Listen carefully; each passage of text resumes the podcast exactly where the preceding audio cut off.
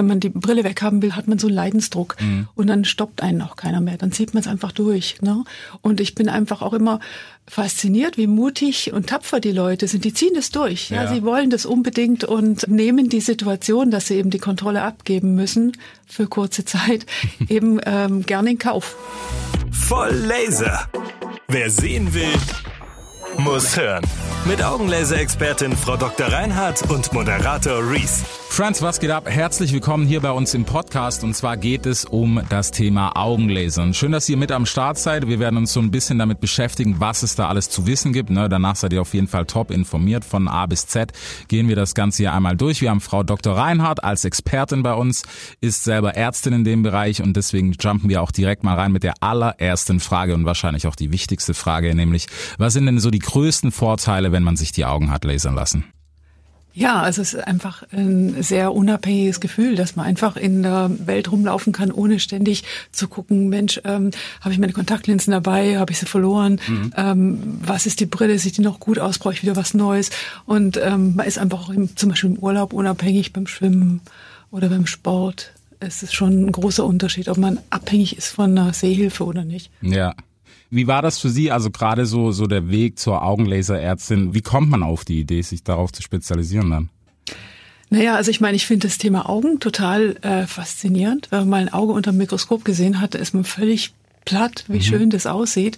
Was toll ist, man kann äh, in der Augenchirurgie unglaublich viel helfen. Man mhm. kann wirklich den Leuten zu einer besseren Lebensqualität verhelfen gerade ähm, auch bei Erkrankungen, bei, bei Katarakten oder grauen Starren oder eben jüngeren Leuten einfach ähm, zu einem Leben ohne ähm, Fehlsichtigkeit verhelfen. Mhm. Das ist schon schon total faszinierend, dass das überhaupt geht. Ja. Wie sind Sie eigentlich dazu gekommen zu dieser ganzen Augenlaser-Thematik? Äh, ich wollte eigentlich überhaupt nicht ähm, in die Augenmedizin gehen. Ich wollte eigentlich eher ähm, Rettungsmediziner, Anästhesist mhm. werden und davor noch äh, Simultandolmetscher bei der EU. Also das ist alles nicht, äh, nicht so geradlinig gewesen. Da wollte ich auch schon mal äh, in die Forschung gehen. Also ich habe schon viel ähm, ausprobiert und gemacht. Aber ähm, die Augenheilkunde ist einfach ein, ein, tolles Fach. Und angefangen hat es eigentlich kurz nachdem ich äh, überhaupt äh, die chirurgische Ausbildung abgeschlossen mhm. hatte. Da habe ich dann gedacht, Mensch, Laser, total äh, faszinierend, was so ein Laser kann. Ich habe das am Anfang auch gar nicht so eingeschätzt in der in seiner Präzision. Ja. Und bin dann erst, ähm, als ich mich näher mit dem Thema befasst habe, habe ich gemerkt, Mensch, das ist ja fantastisch. Und dann habe ich eben auch angefangen, eben mich da ausbilden zu lassen. Mhm. Und bin jetzt sozusagen in dieser Leserwelt und finde das einfach grandios, was man da eben erreichen kann. Also ich stehe da voll hinter. Okay. Haben Sie irgendwie Berührungsängste am Anfang gehabt? Weil mit einem Laser, ich weiß, also es klingt, glaube ich, für, für mich auch äh, sehr, sehr abgespaced. Ja, schon. Ich meine, ähm, aber wie die meisten äh, Chirurgen habe ich nervenwittige Bandnudeln und ähm, man muss natürlich den Überblick behalten. Mhm. Ne? Man muss in, in jeder Situation einfach äh, den Überblick behalten und auch realisieren, man ist jetzt derjenige, der das Ganze eben machen muss. Und egal was, man muss das jetzt machen. Es, mhm. es ist kein, ich kann nicht aufstehen und sagen, es macht jemand anders fertig. Äh, das Credo, ja, äh, die Maschine macht alles, ja. der Arzt macht nichts. Äh, so ist es nicht. Da muss braucht man schon ähm, so ein bisschen ähm, eine Ausbildung dafür.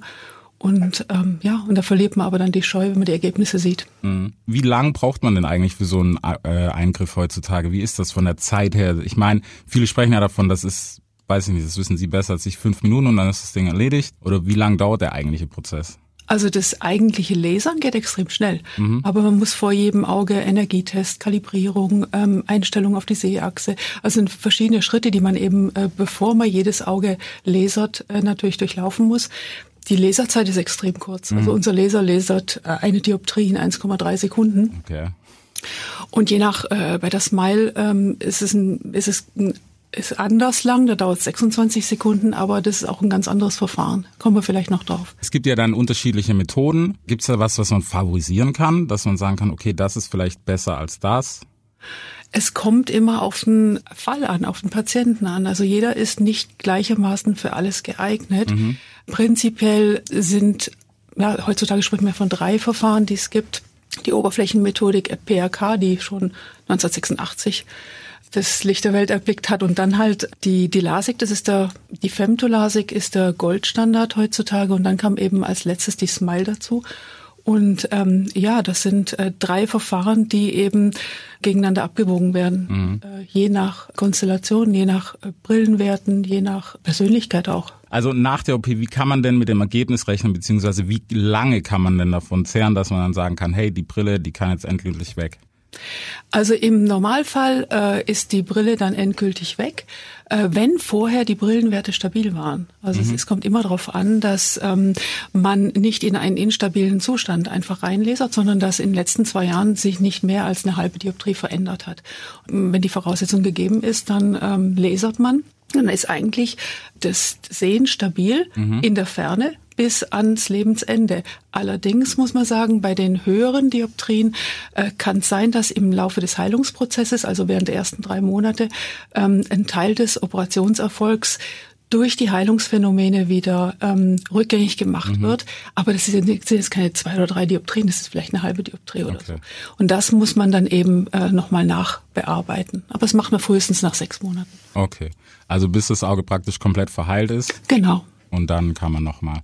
Wie ist denn das gerade danach? Ich meine, wenn man das gemacht hat und sowas, wie schnell kann man zurück in den Alltag? Gibt es da überhaupt eine Faustformel, dass man sagen kann, okay, das dauert so und so viele Tage? Nee, man kann in der Regel am nächsten Tag theoretisch arbeiten gehen, aber da wird ja immer der ganze Mensch operiert und da hat man unglaublich viel erlebt. Ne? Mhm. Das muss man erstmal verarbeiten. Deswegen sollte man den nächsten Tag äh, sich freinehmen, weil man ja auch anfangen muss, die Augen zu tropfen, ja. jede Stunde. Und dann muss man äh, eben auch äh, zur Nachuntersuchung kommen. Ich denke, man rennt dann auch immer zum Spiegel und guckt, wie sehen die Augen aus. Ich denke, das ist einfach auch psychologisch so ein, ja, ein, ein Einschnitt. Mhm. Und ähm, man wacht auf und man sieht plötzlich was. Das ist schon toll. Und dann, wenn man dann, was weiß ich, zum Beispiel in einem Beruf arbeitet, wo man Kundenkontakt hat, ja. ich glaube, das ist dann einfach zu viel. Da sollte man sollte den nächsten Tag einfach frei haben. Ähm, Tag darauf kann man auf jeden Fall wieder ganz normal arbeiten gehen. So nach okay. zwei Tagen ist es super. Was sind denn eigentlich die Hauptgründe dafür, dass Patienten zu Ihnen kommen und sagen, hey, ich muss mir jetzt die Augen lasern lassen, weil ich denk mal, also der Störfaktor Brille ist es wahrscheinlich nicht nur, oder? Nee, nee, nee. Ähm, hauptsächlich, weil es sind das Kontaktlinsenträger, die dann die Kontaktlinsen irgendwann mal nicht mehr vertragen. Mhm. Das ist ganz häufig, insbesondere bei weichen Kontaktlinsen. Und dann ist es so, dass manche eben das auch im Beruf nicht brauchen können. Ne? Also Polizisten, Köche, wo die Brille immer beschlägt, das kann ja. man sich nicht vorstellen. Und ähm, Kontaktlinsen möchte man einfach nicht immer rein und rausfummeln müssen. Ne? Also oft sind es kosmetische, aber manchmal auch berufliche Gründe. Gibt es tatsächlich auch diese Fraktion, die vielleicht ein bisschen zu eitel ist? Die, die Leute, die sagen, hey, Brille steht mir absolut gar nicht, deswegen will ich es gemacht haben? Ja, da gibt's auch Extremfälle, wie zum Beispiel, man muss ja vor der Laseroperation eine kleine Kontaktlinsenpause einlegen hinlegen. Mhm. Und viele haben überhaupt keine Brille. Ne, weil die äh, so eitel sind, dass sie eben, ähm, was nicht negativ gemeint ist, ja. aber äh, man möchte halt einfach kein, sich nicht mit Brille sehen. Ne? Mhm. Ich habe genau. auch Arbeitskollegen, denen steht eine Brille und wenn die ohne Brille rumlaufen, ist das komisch. Aha. Würde das auch klingen. Aber ich glaube, das gibt's einfach auch. Gerade nach der OP, ähm, wie, wie ist denn das gerade im Heilungsprozess? Sie haben es ja gerade schon gesagt, mit man guckt in den Spiegel, ich meine, gerötete Augen, hat man da irgendwas? Also auch was physisches, dass das danach, keine Ahnung, tränt vielleicht ein bisschen mehr oder so? Man hat eigentlich keine geröteten Augen im Normalfall. Mhm. Ja, also es gibt verschiedene Arten von Femtosekundenlasern, die eben äh, eingesetzt werden. Manche arbeiten mit stärkerem Kontakt am Auge und andere mit weniger starkem Kontakt. Also normalerweise, ähm, wenn der Kontakt weniger stark ist auf dem Auge, dann äh, hat man auch keine roten Augen. Okay. Man ist da auch nicht lichtempfindlich dann. Doch.